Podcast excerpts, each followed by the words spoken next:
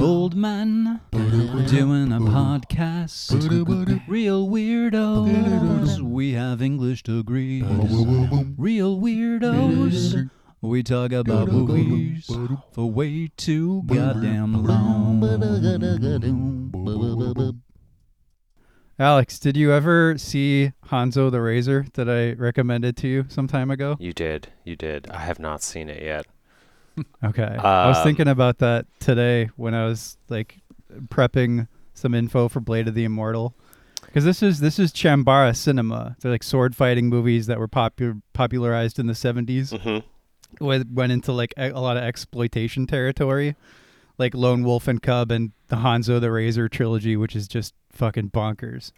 I was gonna say these past few months, I think I've had my fill on samurai sword slashing movies for a bit, but I'll I'll have to watch Hanzo. Yeah, it's not very samurai-ish. It's mostly just just insane. um, but you mean you mean because we watched Thirteen Assassins and this? yes. Yeah, both by Takashi Miike. Yeah, I have to agree with that. like this is uh even I love this content and this type of world, but Jesus, it was like by the end of this I was like I felt so overly saturated with this universe.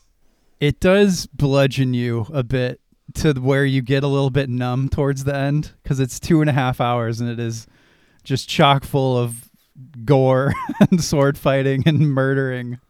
Yeah, I mean, let's. I mean, it's definitely something that I want to talk about as far as the pacing and how to do a story because this is not how to do a story.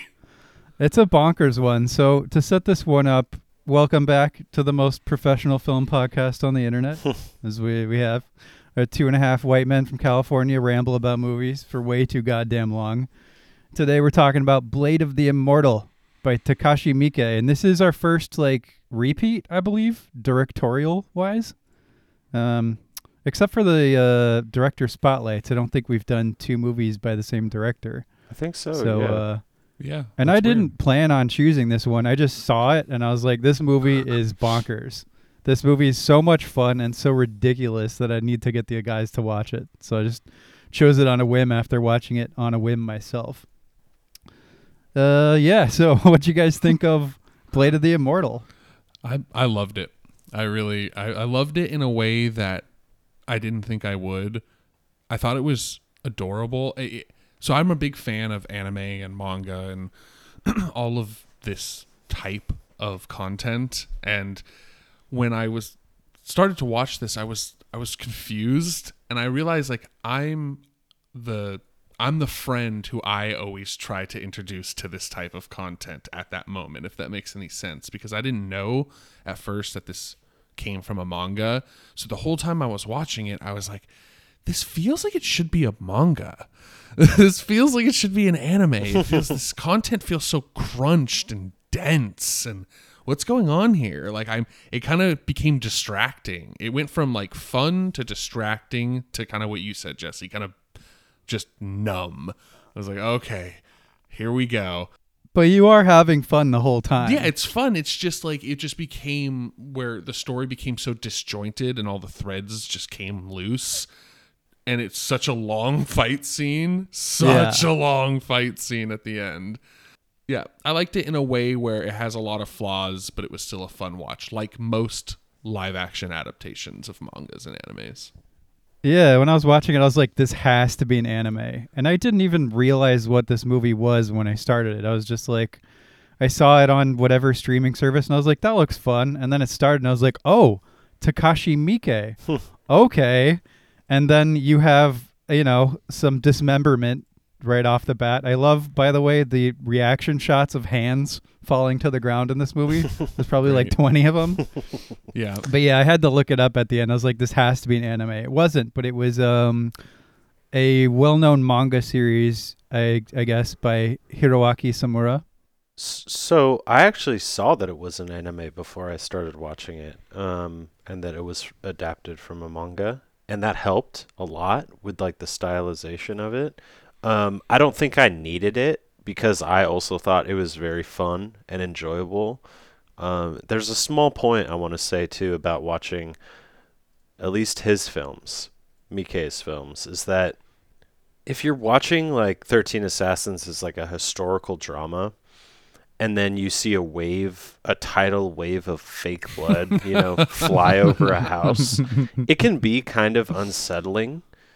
But he does such a good job of binding you into the the world that it's like this is the way that things are going to be in this film. So it's not unsettling. And with this movie, in the very first fight scene, there's you know where uh, Manji is like he's like fighting through that huge crowd of people Yeah, at in the black be- and white. Yeah, at the very beginning. Um there's a moment where he flings his sword up because he's just impaled someone with it and the body just goes flying like if it weighed like 2 pounds. And when I saw that, I was like, okay, this is it. This is going to be fun. yeah. You know, Yeah. so there's some level of almost like Power Ranger like villain effects that I see in this movie that I really liked. It's not like that bad, but I'm just like, huh. Some of these villains I could see being in like a almost like a children's action story. This movie could be for for kids in a way that like the storyline is very easy to follow and like it's very much like a live anime adaptation to the T. Yeah, exactly. It's like live action anime grindhouse. Yeah. Yeah, it, yeah, I totally agree, Alex. It has this aesthetic to it where, as someone who didn't know about the the, the manga before watching it, it was. I kept comparing it to the Rurouni Kenshin move, live action movies, where I was like, "Oh, this feels like the Kenshin movies." The really they really pump up the saturation, so the colors are very vibrant and bright. The characters are very ridiculous, and of course, when you right away when you get the the you know samurai magic and the and all that kind of stuff you're like okay i see what this anime with this i almost said anime with this uh, with this movie jesus what, con- what content are we talking about here Talking about what this movie is Way trying to do long. is is it's really trying to lean hard into I guess I, I don't want to say fan service, but what made the manga interesting to the fans of the manga. And as someone who didn't watch it, I was like kind of confused. But then you kind of start to fall in love with particular characters, and and certain characters are unbelievably ridiculous. yeah. The the it's great. structure definitely is very anime. It has that um it has that s- sort of pacing where you could see this being episodic, really what that and like there it's basically a series of boss battles, right? They're like sub boss battles and that's very very anime these days. Well, yeah, that's Um, the probably the- always has Yeah, that's been. the traditional like uh like you know bleach style like shonen yeah. jump Shonen anime. Jump stuff. is like you have the the the protagonist, usually an anti-hero, protecting the weak one. Like this is almost like the the Bleach story, you know? Like it's it's Samurai yeah, protecting- Champloo. Yeah, you have and he now has to fight like the 10 bad guys. And he it's funny because there's even winks to that. Or not winks because, you know, these these are just content that share in the same type of universe, but uh, one of the bad guys, he's like, he beat one of our 10 sword, 10 best swordsmen. And in Japanese, 10 is Jupon. And in, in Rurouni Kenshin, the the people he has to fight are called the Jupon Gatana, the 10 swords. So it's like, it's the hmm. content is so, not derivative, but just so, exists in the same world of creative influence that it can't help but mirror each other at times. And in a way that's beneficial, in a way that like makes it familiar and fun and something you immediately recognize and go, okay, I'm on board with this universe. Yeah, it's half anime and half Chanbara like grindhouse, and Yeah. it's a wonderful mix that you don't take it seriously. You see that everyone has like anime haircuts, and mm-hmm. Oh my god, the wigs in this movie, dude. they're they're great. Yeah, I was thinking about like some of the action scenes, and I wanted to compare it. I was gonna say it was like Thirteen Assassins cranked up to eleven. But 13 Assassins was already like cranked up to 11. so it's like cranking it up to 20. There's just fields of corpses bookending this movie. Yeah, well, the, it, it hits a lot of tropes. You know, like there's a lot of this movie's very trope heavy. Like one of the tropes, obviously, is the one guy versus a thousand, where it's like obviously in a in a real fight you would all just rush the guy at once. and kill him immediately. Uh, so there's like, but that's a that's a trope in this type of content that is entertaining and fun to watch. It's fun to watch the hero batter himself against the wall against just waves and waves of just meat fodder, and hmm. and it's it, it's really great. And I love what you said, Jesse, where it, it, this movie is very much a series of boss battles because it's very much indescript Japanese men with swords and highly stylized, very obvious. It's like every boss in this game is like a custom character in a video game. Yes. Yeah. Oh, Some like over the top fighting game. You can tell when like a character is important because they aren't dressed like an NPC. Exactly. Right. You're like, oh, that's a cool coat, or like, oh, where can I get that? Like, Like, um, your hair is a cool color. exactly. Yeah. Like, You're like that's totally totally how they dressed in in that era of Japan, I'm sure. Well, See, that's the Especially with the bleached hair and everything, bleached spiky hair. is that 13 Assassins is like was Takashi Miike's like okay I'm gonna do my Akira Kurosawa style like Japanese epic that's gonna be Mhm. very it's gonna be very close to real life and it's gonna be almost like historical um, but it's also gonna have my flair in it whereas this movie is more like I'm going to build like a almost fantastical anime history of Japan and the environment that is like it's more symbolic than it is concrete if that makes sense. Oh, you know because totally. no one wore their hair like that in that feudal japan. No one wore bright blue colored kimonos like the leader of what is his name? Oh, Kagehisa Yeah, he's the leader of the- me. Itto Ryu. like he- they're the assassins, the Yeah, baddies, Anotsu. you know. Yeah. Yeah. So it's like I don't know. I loved that aspect of it. But Oh, it's like when Japanese animators get their hands on a classic Japanese tale of literature and then they storyboard it, right? And they're like, okay, this is what all these different people are going to look like, blah, blah, blah, blah, blah. And then you get a movie like this. And I personally think that Miike did it very well. Like he stuck the landing and whatnot. It doesn't really have a strong, strong narrative plot structure. It But- gets a little muddy towards the end, definitely. Where you're But like, what's nonetheless- the point of this exactly? Well, yeah, it's a, right? It, it's a story that's supposed to be stretched out. I mean, the anime is 24 episodes. The manga is a decent size. I mean, this is obviously a very compressed and dense story to to Mhm. what you're saying. Did you guys have a favorite boss out of those boss battles? That was Oh, like the it's first so hard. the dude. first question I came up with. Probably the first guy, like With the with the heads? heads. Like he was just so over the top and so anime. and Yeah. so like like edgy and mysterious. And like he's these talking heads. He's got all these little um prayer flags that are like stapled to his like really old school. Like even even for the era we're talking about in this movie, that armor he's wearing would be like in a museum. Like that's old school show like shogun armor, like shogunate armor. Like it's and he's like very much a walking trope. I don't know. I, I loved his character. That's probably my favorite.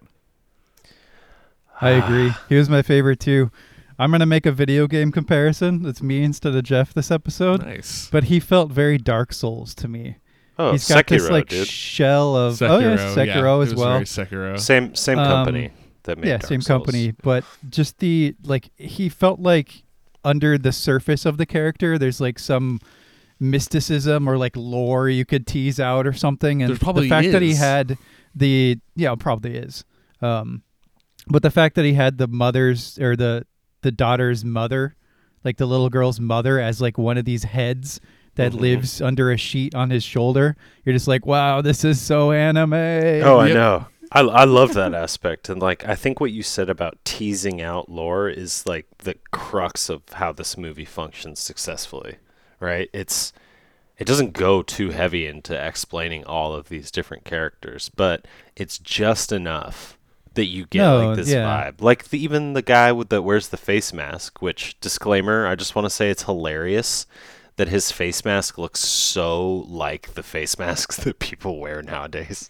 Yeah, Like- it's it's weird how that whole, that whole aesthetic has changed. Like it's no longer cool. I think. Yeah, it's not like to have a ninja. I'm like, yeah. Like oh, this guy's going to the has a- grocery store. Yeah.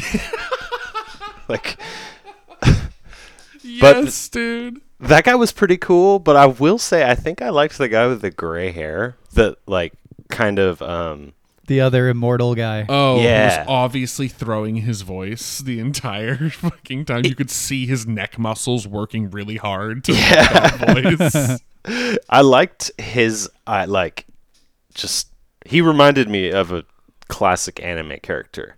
You're like kind of mysterious. You obviously look different than everyone else, so you know that you're important.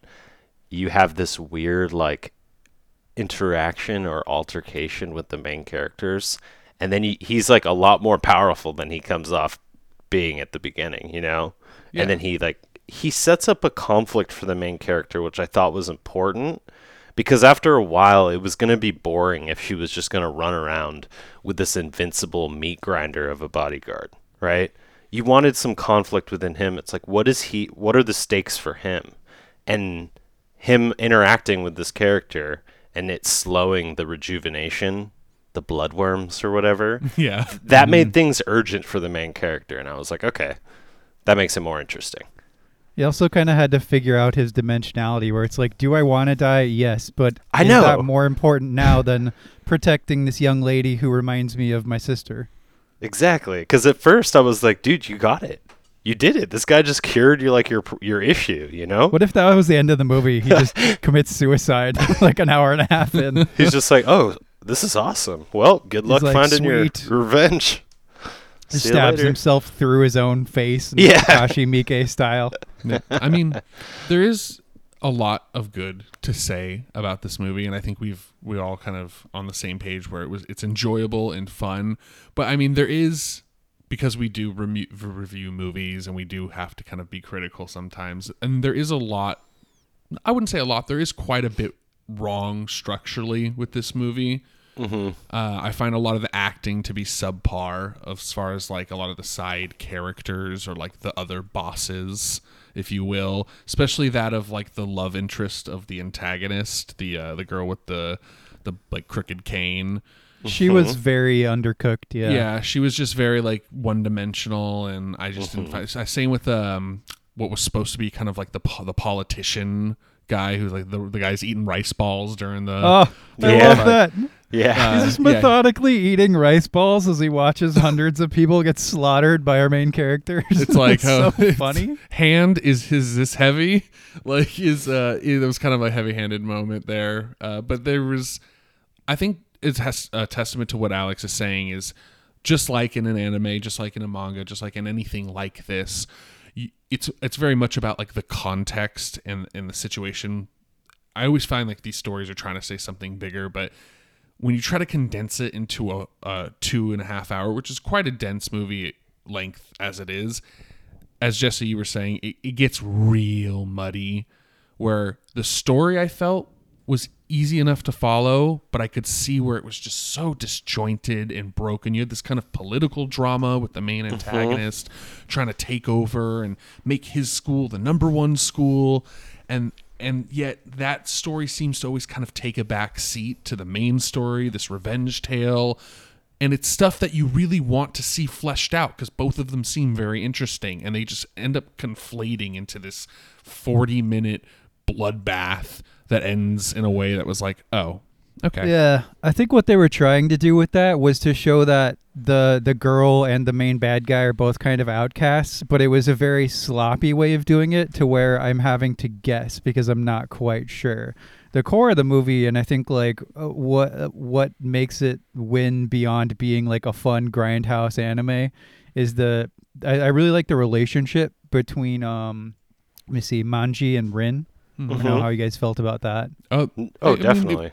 It was fleshed out properly and it, it, felt convincing. And i mean as we usually say with uh, you know the type of foreign movies we watch it, t- it tends to be that the child actors really kill it. And uh, rin's act, the actress who plays rin was very convincing and did a solid performance. And yeah, yeah i agree. So she was cast because of her enthusiasm in a instant Chinese stir fry commercial that Miike saw. Nice. I would have Yeah. figured that she was in some of his like magical girl movies. Oh no, it was just like he's probably up late one night, you know, snacking on senbei or something like that, which is Japanese rice cracker for anyone who doesn't know. It was just like, oh shit, this chick is gonna be in my next movie. We just uh, point out real quick. We did point this out before, but it's so strange that Takashi Miike makes these type movies and also makes magical girl movies. I mean, he's He made has, a like- hundred though, right? He's so it's he's made about a hundred films. What is a or magical more. girl movie? I'm not familiar. Um, do you remember I had you look at the poster for his latest film on our 13 Assassins oh yeah, episode? yeah, yeah, yeah, yeah. And it's like little girls with like pink. Yeah. It's like Sailor Moon type of stuff. You well, know? the, the I'm and you know you guys are gonna have to fill me in. So these movies, Takashi Miike movies and such, are Japanese produced and directed, and I mean these are totally foreign pictures. The Japanese They're production, totally yeah. independent producers. This has nothing to do with Hollywood. other No, than the money, Warner Brothers helps produce. They have like Japanese sections of Sure, their sure, sure, production sure. companies. But as far as like this, like there was no studio in L.A. that this was shot on or anything like. no, that. No. I was actually really interested. I was trying to find out what the budget of this was I think it was because I eight million. felt uh, that's that was that's how much it made. oh, okay. But in scouring the internet, I was unable to find the it's hard. budget. But my my guess is that it wasn't much. I would say a couple million tops.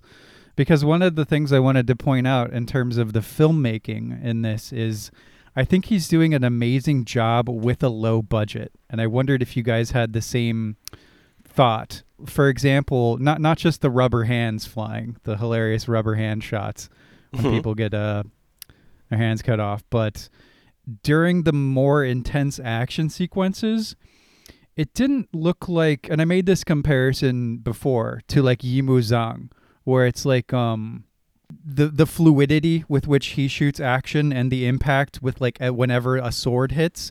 This one there's much more editing involved. Mhm. Like a lot of the sword hits or like death blows kind of thing will happen out of shot, Yep. like Oh, out yeah. of frame of the shot.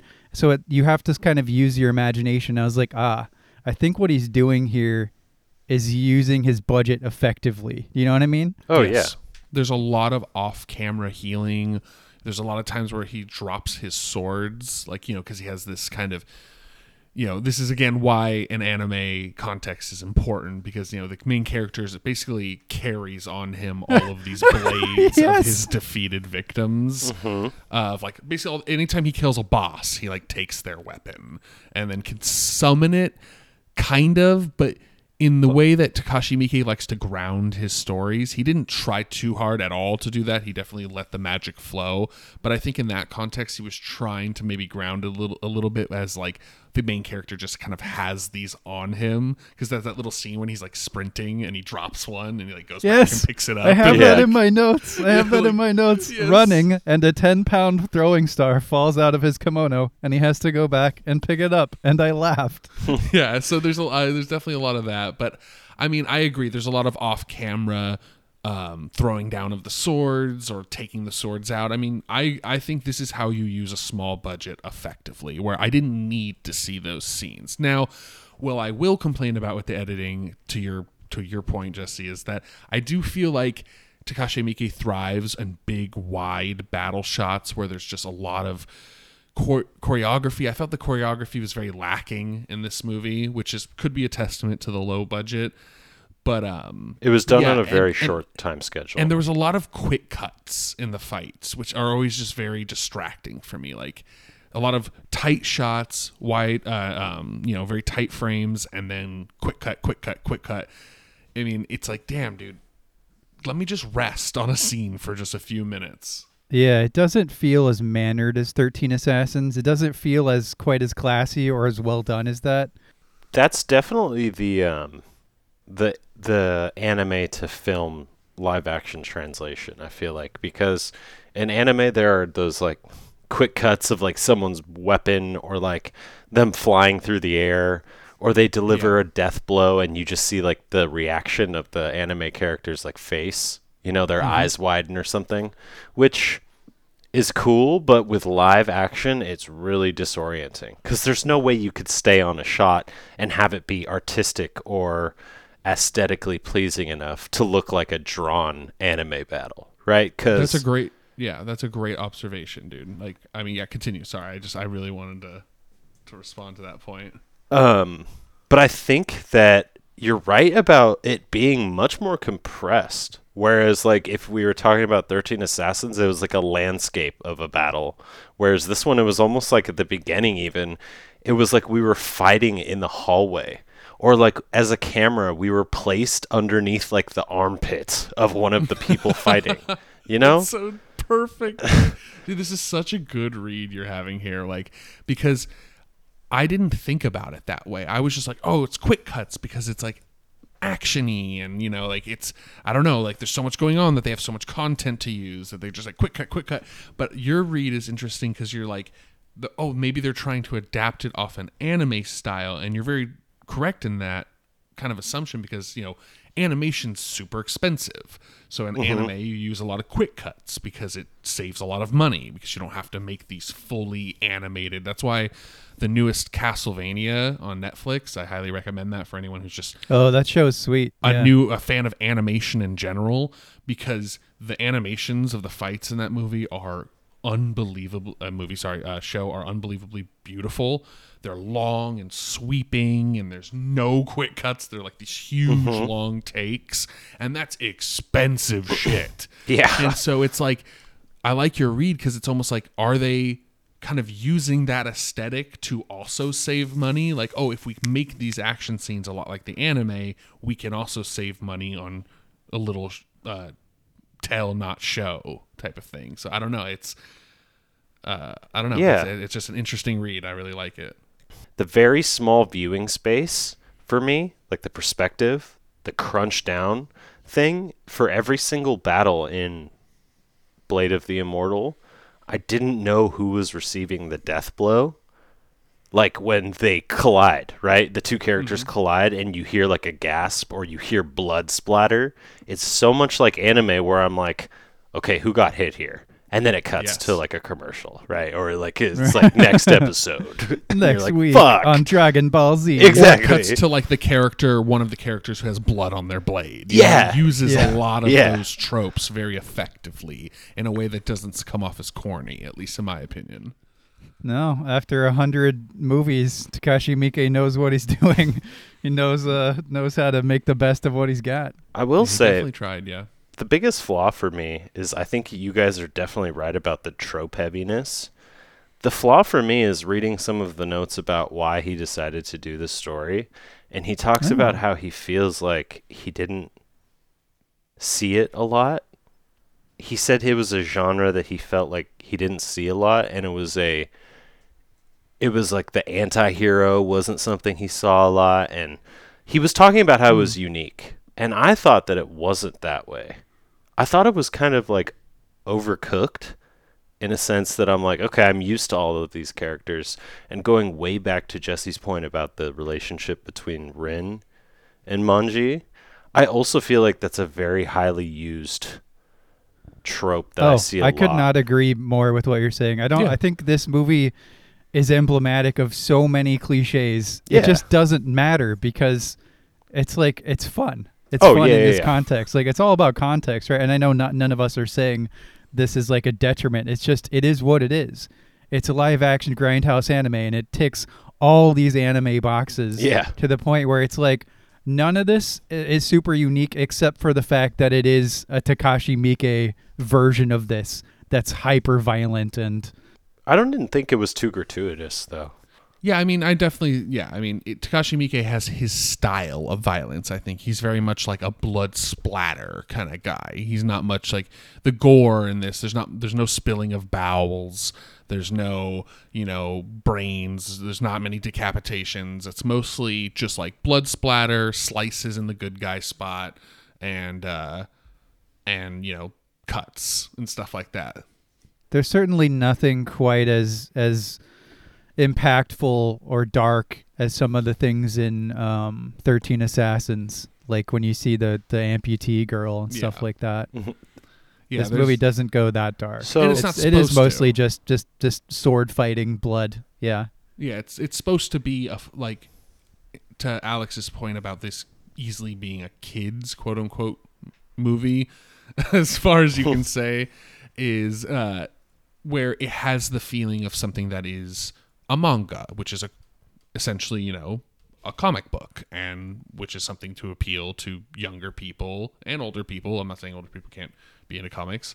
Plenty of older people are, and uh, but it has that feel to it where Yeah. it's much more suited for a fan a fantastical type universe. I will say, not, not his style. Yeah, go ahead. I mean that in a very positive way too. Exactly, It's yeah. like a very appeal based. Like you could sit down and watch it with like your ten year old kid and yourself, and he would come away, he or she hmm. would come away with an understanding of how the film works and what the storyline was, and would come away with it being like, that was really fun. The adult too would come away with it, their own understanding of how the film works and the story works, but would also be like, dang, that was really fun to watch. Um, so I think that's like a good thing that it does. And Yeah. then I agree. I think that I had a question for you guys, and you guys kind of brought it up with the dropping of the the throwing star. But there's like comedy put in this movie, right? It's supposed to be Oh, yeah, funny at certain sure. times. Yeah, Okay. for sure. Movie's funny. Because I was laughing yeah. in a good way, where I was like, huh. Dude, the array of bladed weaponry that exists within his kimono is so ridiculous. Yeah. it, it's funny in the same way that 13 Assassins, while a very like serious and at times dark movie, tried to do comedy and it did it like I think I mentioned this episode. It had, there was like three comedy Yeah, scenes that you yeah, could you count, Mm-hmm. and they were all funny. Like when Takashi Miike does funny, it's subtle and it works every Yeah. time. Like every time this movie was supposed to make you laugh, I laughed. Every little line that was supposed to be funny, like when he like he, you know he cuts off his own hand and he's about to leave and he realizes he doesn't have his hand. Yeah. and he has to like and it's all quiet. They cut all the music and he's like kind of like wrestling with the chain and he's like, fucking thing. And Yeah. it's just like, like like that was hilarious. That was really good and it made me. I was like laughing out loud in a good way. So you love that juxtaposition between just absurdity. It's like he has to go get his hand. Yeah. It's like I love how you too have to reattach it. Our main and it like character. worms do flops very thing. fake. It's a very flop. Like it's almost like a testament to like how it's obvious. Like it's almost like Takashi Miike winking and breaking the fourth wall. Like yes, this I don't have much money, so all this is gonna look fake because the way the hand flops down the hill is so rigid and fake looking. And I think at that point he's like, yeah, we're just gonna like make it quite obvious that this is I- what this is. I was thinking about that. I was like, I wonder if he was laughing when he was filming this. And like I said earlier, there's like 20 of those rubber hand reaction shots where you don't see the hand get cut off like in frame. You just see it like flying after the cutting. yeah, it's great. There's like on the end battle, there's just like a lot of them just scattered about the battlefield. If you're paying attention, like there's like just a bunch of like hands with swords, and they all almost look like the same like manufacturer. They're all from like the, same, mold. one, They're all from Yeah, the same like plastic just the same one that they have that they just keep resetting in Yeah. different positions. like they're, I kept looking for that because I agree, Jesse. There was times where I was like, okay, this movie feels drawn back. It doesn't feel as as much of a grand production as something he, like Thirteen Assassins. So where are the imperfections? Like I was waiting, like uh, we, you know, the famous scene in uh, the, I think it's the second Star Star Wars. The new, of the newest when they like kill Snoke and they have that fight scene and like all of the Imperial guards are like just flying back even though they're not even like getting hit at all. It's just so horribly choreographed. I was looking for stuff like that and yet I couldn't find it. Like all of the extras seem to know like their place and when to fall and when to react to being hit. So again, like this is content that when done by other directors and live action animes or live actions of animes and mangas fall really quickly. How does how does this stack up, Jeff? Because you're, I think you've seen more of those things than we have. I've barely seen any of them. Like live most- action anime yeah, things. Most of I've seen most of live action versions of any anime that I like. I haven't seen all of them, obviously, but I mean, it's good. Well, I was just about to say that it's like it's something I think in the hands of another director that we would not like because the story is condensed and dense and sometimes like stumbles over itself. But I mean, it's just a testament to being such a great director. Takashi Miike takes this content and makes something that's fun and enjoyable to watch, and you can see his skill. So I think it it rates up there pretty high. There's a there's a really high level of competence to this movie, and and Yes. thought and and I love that competence. yeah, yes. and just like thought and emotion, and you know you're dealing with a crowd that is very, I don't know, uh, passionate about this type of content. And there's a lot of Blade of the Immortal adaptations. There's multiple anime movies. I mean, this is content that people love, and I think Takashi Miike. I don't know if he's an anime fan, but I think he just he took this and did well. Yeah, I mean, I don't know if he would take this as a compliment, and without trying to pigeonhole him too much into his own nation's film l- literacy and history. I feel like Takashi Miike has done a very good job with the idea that Akira Kurosawa would have done the same type of films had he had the technology available to him. And I think Miike has done a really good job of carrying a tradition, obviously with his own stamp and style on it. Anyone who's seen Ichi the Killer or Audition wouldn't be like, "Oh, this is like a Akira Kurosawa masterpiece," you know? It's Right. like It's- it's just he does things so competently, like Jeff said, and he does things so well in directing. Like he he directs so many different people in his films that it's like you couldn't you can't watch his movies and think that he's a bad director. He he organizes these huge projects that turn into these films that I don't know, that somehow I feel like they have recipes for disaster, like each of his films does. Like we're gonna do a giant Japanese history production. We're gonna do an anime highly stylized adaptation, and he's just hit the mark on pretty much every single one. Um, really quick too. This is jumping back a little bit. I want to say how much I love that our character, our protagonist, is like some immortal swordsman who has to deal with the inconveniences of everyday stuff, like dropping your weapon and things like that. I think that that little injection of comedy really helped the film. Well, yeah, he's he's immortal, but like he's not a superhero. Exactly. It's I think a very big trope. Like uh, it's almost like a trope buster Uh-huh. that this movie does, where it's like, yes, we have a hero, and I mean that's to the testament of the writer of the manga, is that you know you have a hero that is essentially no different than any other scumbag uh, killer in the movie. Essentially, I mean he kills for good, I guess. I know. But he kills because he likes a certain little girl. yeah. but in the sense that he's you know he's very much an an anti-hero and it grounds him in that way that is is funny and and and then that echoes back to Takashi Miike's skill where he goes okay I'm going to use that and I'm going to create little scenes where showing him as a real person like I'm going to drop his weapon and get drunk on sake and doesn't have any money like he's still just like kind of like a vagrant.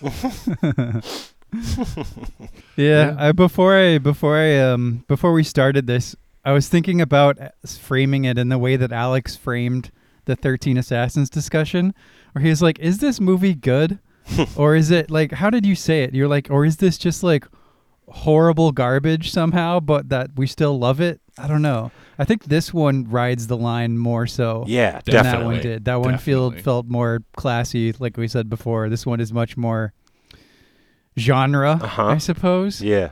And like when we say it's a grindhouse live action adaptation of an anime, it's not like we're saying it's like that. It is that. it it is is that. that. And if you try and like go into this film with any other maybe expectation, you may be not disappointed, just off put. But Yeah. this film is so fun that I, I really feel like it'll work for anyone. Oh yeah, and there's there's so many funny little things like if you're paying attention that you can point out. Like, like does does the main character just have a hundred of these kimonos, or does he Yes. just have the best soap in the world that gets rid Yes. of blood stains? Because like he gets in these fights where he's just like torn to tatters and shreds and blood So His kimono and has then- bloodworms too. Wait, isn't that what It's Rin is for?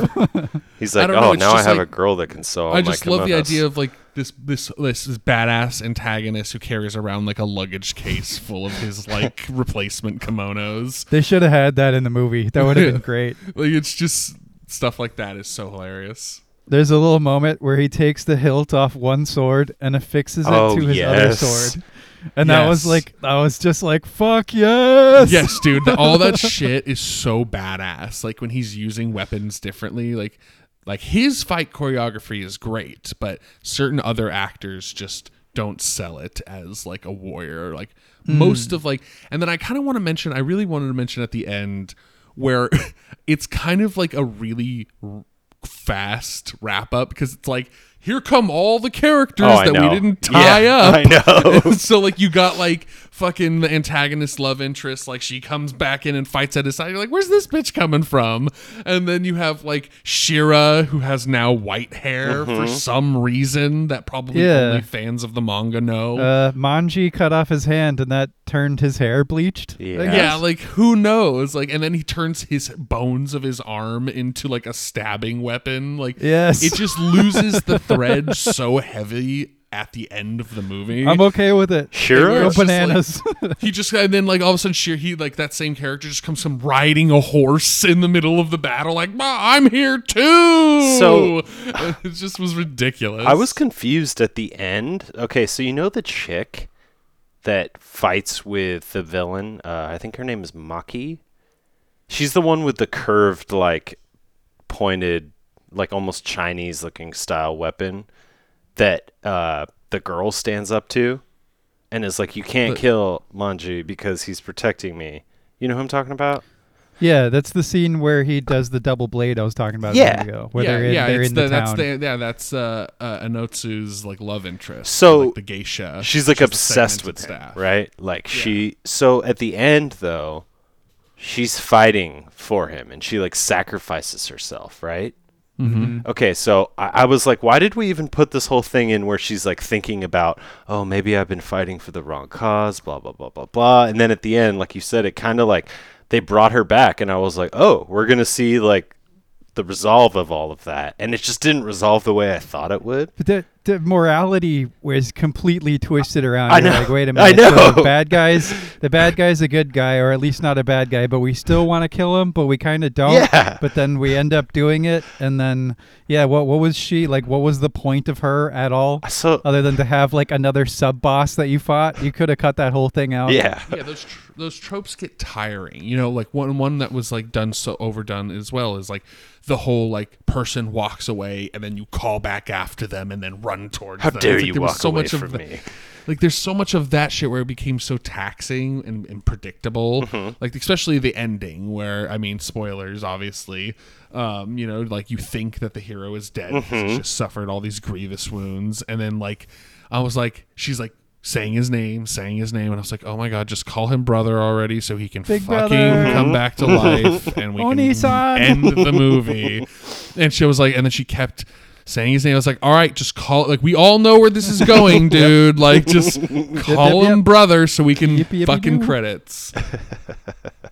That is true. I'm okay with it. Yeah, I was too. I'm okay with all of the cliches in this movie. It totally satisfied me. It like whet my appetite for a, It's a like- film watcher. I Yeah, it's Total like- War Shogun Co- like the construction of it is like uh it's almost like a comfy blanket kind of thing you're like ah that's cute it's all these elements that you know but just wrapped up in the hyper violence of takashi miike Yeah. and like I, I see that it has all these flaws but i didn't care at all when watching it you know You know, it is Yeah. too long though it is it's too too long it is pretty. That's my the only thing. the fight scene at the end, I was like, okay, the fight scene at the end is 36 minutes long. The problem with that fight scene is that it doesn't have the texture of something like the 13 Assassins fight scene. Like we talked about that in detail where it has all these different storylines going on yeah, and all these different emotional tenors that it's operating on so that it's like it's this complex spider web of narrative whereas this one is just kind of a mess. Yeah. It's a big violent long brutal mess.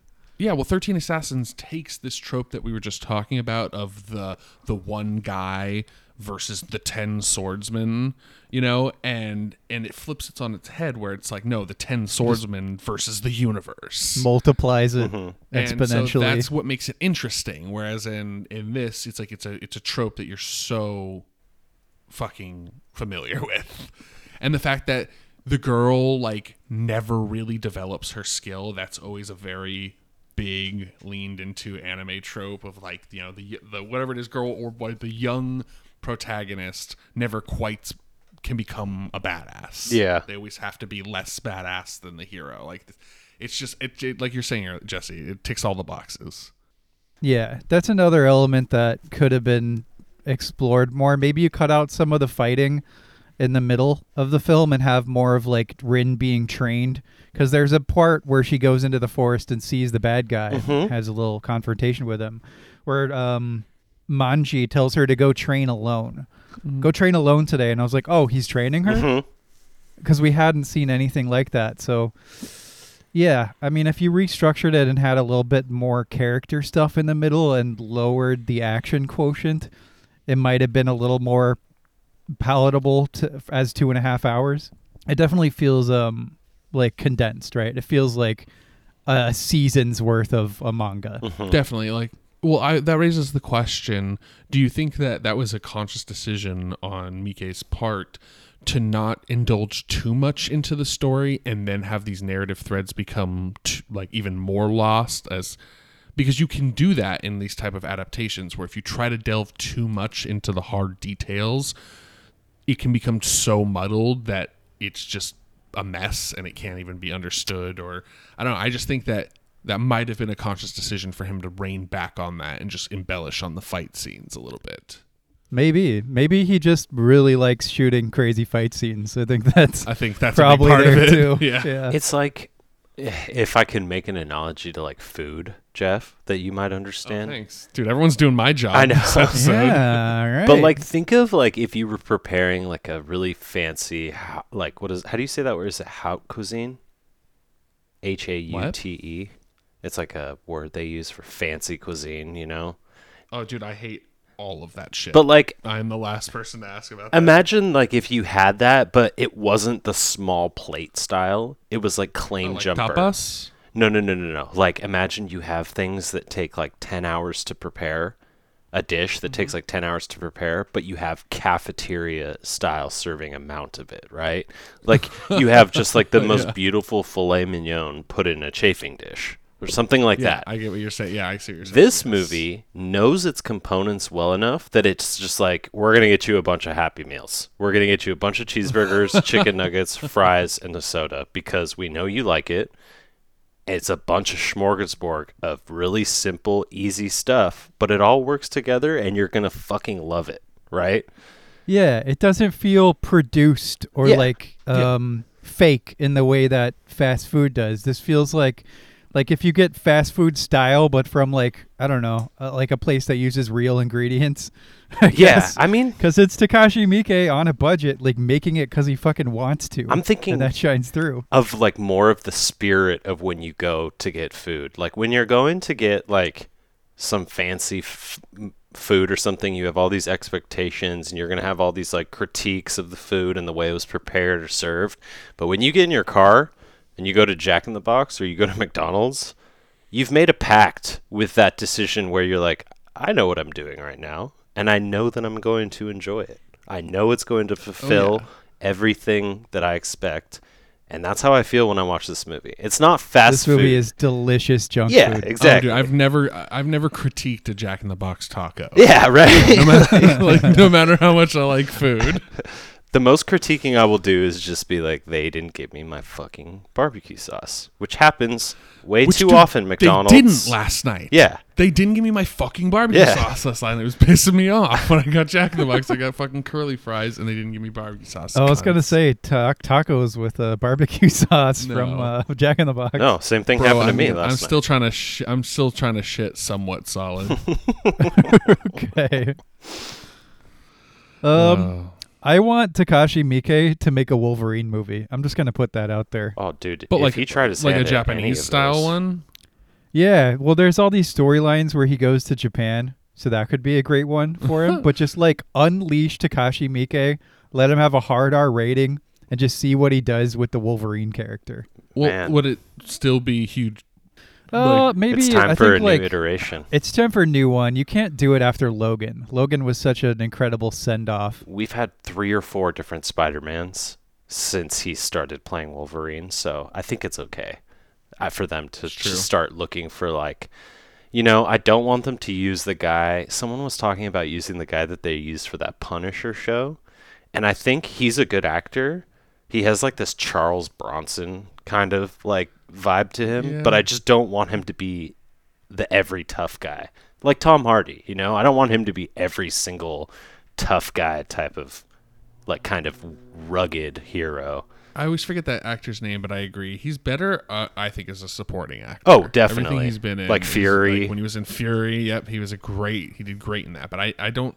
I think he could kind of fell flat in the Punisher show. He was like in The Wolf of Wall Street as one of his like little lackeys, you know, that help train. Oh yeah, that's right. Oh, that's God. I haven't seen that movie in so long. Yeah, definitely. Yeah, it's like yeah, he's a great supporting actor, but I just I don't think he really. He's not a lead guy. Yeah. in my opinion.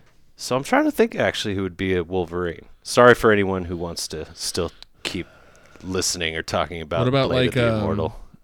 What about? Ah, um, we're good. Yeah, We've we're done, done on that. Um, what about um? Oh god, I just had him. Um, he was in the the Death Stranding game, but uh, oh, yeah. uh, not man Norman from Reedus. Walking Dead, not No, Norman. not Reedus. Norman Reedus. The other guy. Do you just want uh, Benicio? Uh, not Benicio. God damn it, What Guillermo is- del Toro no, not Oh, Guillermo! I forgot Guillermo's in Death Stranding. He was in that for as. Wolverine. No, That would what be was uh, fucking what's his what's his name? He's got a really good name. People wanted him to be the Witcher over Henry Cavill in the in the beginning. Oh God, I have no idea. God, I Mads. Mikkelsen. I don't Mads. Mikkelsen. Oh, Mads yeah, was Mikkelsen. it actually? Oh my Yeah. God, I thought Yeah. that was like I didn't know that was.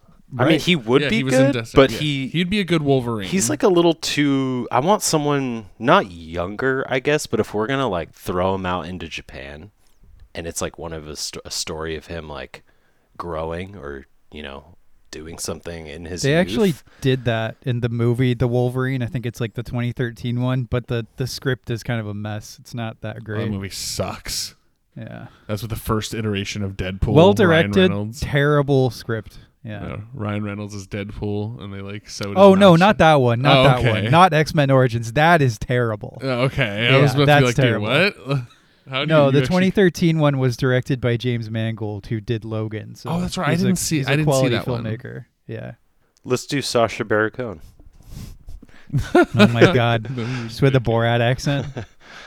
Oh my god, bad Japanese accent. Oh God. I don't know. I think it would be cool if if Takashi Miike did Wolverine, but like with the Japanese actor that like none of us have ever heard. That would be tight you know, just like he does, just like he does in all his Yeah. movies. Like, why make it an American actor? Why not just like give it to one of these incredible actors that we see in his movies? Any one of those hard-faced, Yeah, seriously. Thirteen Assassins Yeah. could be Wolverine Yeah. easily. Unfortunately, it'll never happen. Maybe not the fat guy, but He's a little too jolly. We can dream. Yeah, I don't know who'd be a good Wolverine. Just I don't know. Patrick Stewart. what about just like let shit die? You know, yeah.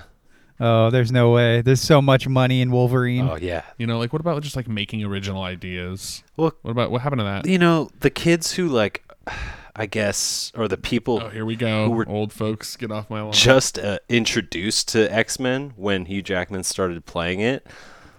If you wait like five or ten years and you come out with a new Wolverine, those kids who are now adults will be like, "Oh fuck yeah, I need to see this," right? Regardless of if it's going to be good or not. So I think Jesse's right that we want to let things die, and I think all of Hollywood and even the audiences know that that is the right thing to do, just to let it die. But no one is going to give in to that endorphin rush of something being reintroduced from your childhood. Like no one's going to resist that. And it's such a such a lucrative franchise. Oh God. I mean, X Men? Are you fucking kidding me? That is never gonna die as long as we're around making them movie pictures. Uh, I can I can only hope that pe- it just becomes like a corner of ci- cinema and not like the dominant force like it is now. Yeah. I just hope that it's like kind of walled off into its own category and we can have like more just diverse content, diverse genres in film. It'll go. Like, we I do. wanna- we have there's great films released every day. They're Yes, just I you got to dig that. around. The money that's though. not- If the money followed other genres as well, or was a little more dispersed. Thank I know you, what you're saying, Alex. Jesse. Th- Oh, you're talking about the Jeff. bit on the grand, I'm the big just- on the big I'm just- stage. I'm just talking about the interest in that. Like you were saying that this Mac- this A24 Macbeth would never do well in major theaters, and that makes me really Right. sad Mhm. Because Definitely. it should. Because that's content that also. I mean, again, this is a remake. You know, I'm being hypocritical here because how many fucking times have we remade Macbeth? Yeah. But so uh, more times than there are Marvel movies, that's for sure. So again, that's a little hypocritical, and I want to, I would like to address that. But I mean, I just kind of want more interest in a wider variety of sim- cinema, and I, I'd like to see that reflected in cinema again. Maybe I'm just looking through it like rose-colored glasses from when I was younger, and it seemed like there was much more to offer. No, Now it's Just I think like you're right. I mean, it just seems like Even- you're so, you're so limited on your choices. it's like, does every YA film or novel have to be about a girl who lives in a like dystopian world where they have some weird like gladiator style game? You know, like it seemed like after a while, it, like Divergent came out, The Maze Runner. You have the original Hunger Games, you know, this battle royales type thing. I was like, okay, does it have to follow this formula? But it, it doesn't matter anymore content wise, right? Because they were just like, oh, it's just making money. We don't know why. Well, that's that's Hollywood. That's Hollywood money. in a nutshell. Yeah, like- you get you get you get a a, a a type of movie that does really well, and they dig around in every possible dumpster Yeah. in order to find things that are like that to to do Yeah. more. You know, and I think after Lord of the Rings came out, you had so many Mhm. like little like Narnia movies, just anything that even fit the bill Mhm. at, in any way. in the name of the king. Yeah. In the name of the Exactly. king. yes, our our favorite film. Um, but no, yeah, I think that this will go down. This moment of time will go down in like film uh, criticism history or film literature studies. You know, when they look at stuff like that, there will be, you know, because we look at the '70s and the '60s sometimes, and we talk about exploitation films. We just know that that is a time then they they seem to like pop up and be kind of popular. And I think when you look back a few decades you can kind of be like, oh, you can see things clear, right? And you're like, okay, this is why people were really into these movies. You know, in the Great Depression, you had movies about heroes and the American, like, strongman pulling himself up by his bootstraps. And at the time, you're like, why the fuck are they, is everyone into this? But then 40 years later, a film critic is like, well, if you look at it with the history of the country, it, like, makes sense. Now, I hope that that is coming, Jeff. I hope we don't just don't go into this weird, mindless, like spinning gyration of just trying to please ourselves, right? no, like- I think we're topping out. I, I- think we're topping out on the craze. I hope so. I really hope so. Like, The I don't thing want, is, I don't want these movies to go away. Like as well, like I don't Yeah. want to rob people of things that they enjoy. Like people genuinely love these movies. Like now, do I find fucking thirty year old men child that have like fucking dioramas of our Marvel figurines and shit and, and Thanos' glove on there? I'm talking to you, at me, JP. um, I, I just, I just, I, do I find that a little cringy? Yes, but that's just my opinion. But I don't want these movies to disappear. I don't want these people to lose what they love. I just want it to have its own category that's you know part of a greater web of filmmaking. Yeah. Instead of just this dominant bubble that sits in the So, middle. for instance, I was interviewing for a job a few years ago, and me and the interviewer talked about how we both liked movies. And at the time, Infinity War had come out, and he asked me, Have you seen Infinity War? And I said, No, not yet. And he goes, Oh, well, then you don't actually like movies. And me wanting to, you know, get this job, I didn't Oh, say God. anything. But inside, I was saying, No, I'm actually into good movies. We're both into movies. You're just into shit. Ding-a-ling-a-ling, Yeah, ling-a-ling. like, and so that is the type of world that I don't want to live in. What I would like is it opening box office weekend, Licorice Pizza makes 150 million dollars, but then the Superman or Batman movie also makes 150 million. That is totally fine with me, right? That would be a good, nice little thing of parody with the content that is being digested by audiences. But when I see a Paul Thomas Anderson movie make twenty million dollars and some Avengers movie make four hundred plus, just in box office ticket sales, not even merchandising, it makes me cry a little inside. It makes me hurt. Dude, I was talking to my bro the other day, this guy that I know, and we were talking about movies, and he was like, um, "Yeah, I mean, I only go to the theater for Star Wars movies," and I was like, "Oh, God, making But- me die inside." but that's like really, I mean, at the state of these popcorn munching smell houses that theaters are nowadays, uh, just this fucking kaleidoscopes of what's that smell. I just, I just don't think that that that should be really all theaters are for is to satisfy the popcorn munching masses. Like, just release all good content on streaming. Let me sit at home at my computer. I have a setup in my living room at now nowadays that I mean, in my opinion, is just as nice as a theater. Oh, nicer. Yeah. And so it's like, uh, yeah, I don't know. I just don't think that theaters it, I, theaters should die, and if they don't, just let them be for Star Wars movies. Mm-hmm. Well, this is what I was gonna say a few minutes ago. Is like I think we're, we're there for me because all, all the pretty much all the things I ever want to watch, I can just watch at home. Like I don't like we went to the theater and we regretted it like a couple weeks ago. Jeff and I did. We just just feel done with it. I mean, maybe we'll go if there's something we really want to cover. Mhm. Do Paul Thomas Anderson or something, but it's like my list of things I want to watch that are available just at my fingertips grows faster than I can watch them. So while I do agree it's sad that you know a PTA movie isn't going to make money compared to Marvel, and that is kind of lame from my perspective as well. Like from a from a purely subjective standpoint, and from a very like just uh, selfish perspective, I think cinema is in a great place because I can just watch everything I want from Mhm. home. No, I, True. I mean, it, there is a good byproduct of it, whereas like a lot of because now good films generally aren't released in theaters, or if they do, they don't do well. They're usually co-released on streaming services immediately. So there, Mhm. that is the benefit. Go ahead, Alex. Sorry. I no. I was gonna say I don't think we have the problem of like the Marvel universes or those types of films like choking out the good films. Right? We're not being inundated, and it's not hard to find good movies and good stories to watch. There's plenty. Yeah, I think that what I'm saying is it's more of a like a prickly little sign or symptom of what I feel like is wrong with the way that society just ingests and consumes art in general. But that's a humongous conversation and discussion that has so many Yeah, I variables, mean, right? Now, It's more of a symptom. yeah. even saying that, though, as I say that, I'm sure that when Lawrence of Arabia came out, which is considered to be one of the greatest films of all time, there was some prickly old man sitting on a hill somewhere who was like, "Why isn't anyone reading, you know, the Greek classics anymore?" There's always going to be that like generational kind of gap that like we wish that we did things the older way, or we wish that we Oh, we yeah. did things the way that were more sustenance. You know, you're like when I was a kid, Yeah. the stories that we had, cartoons when I was a kid, was about Yeah, well, we know we sound like Exactly. like fucking up like we know we sound like pedantic curmudgeons right now. Like we that's why I rang the Yeah. pedantic bell.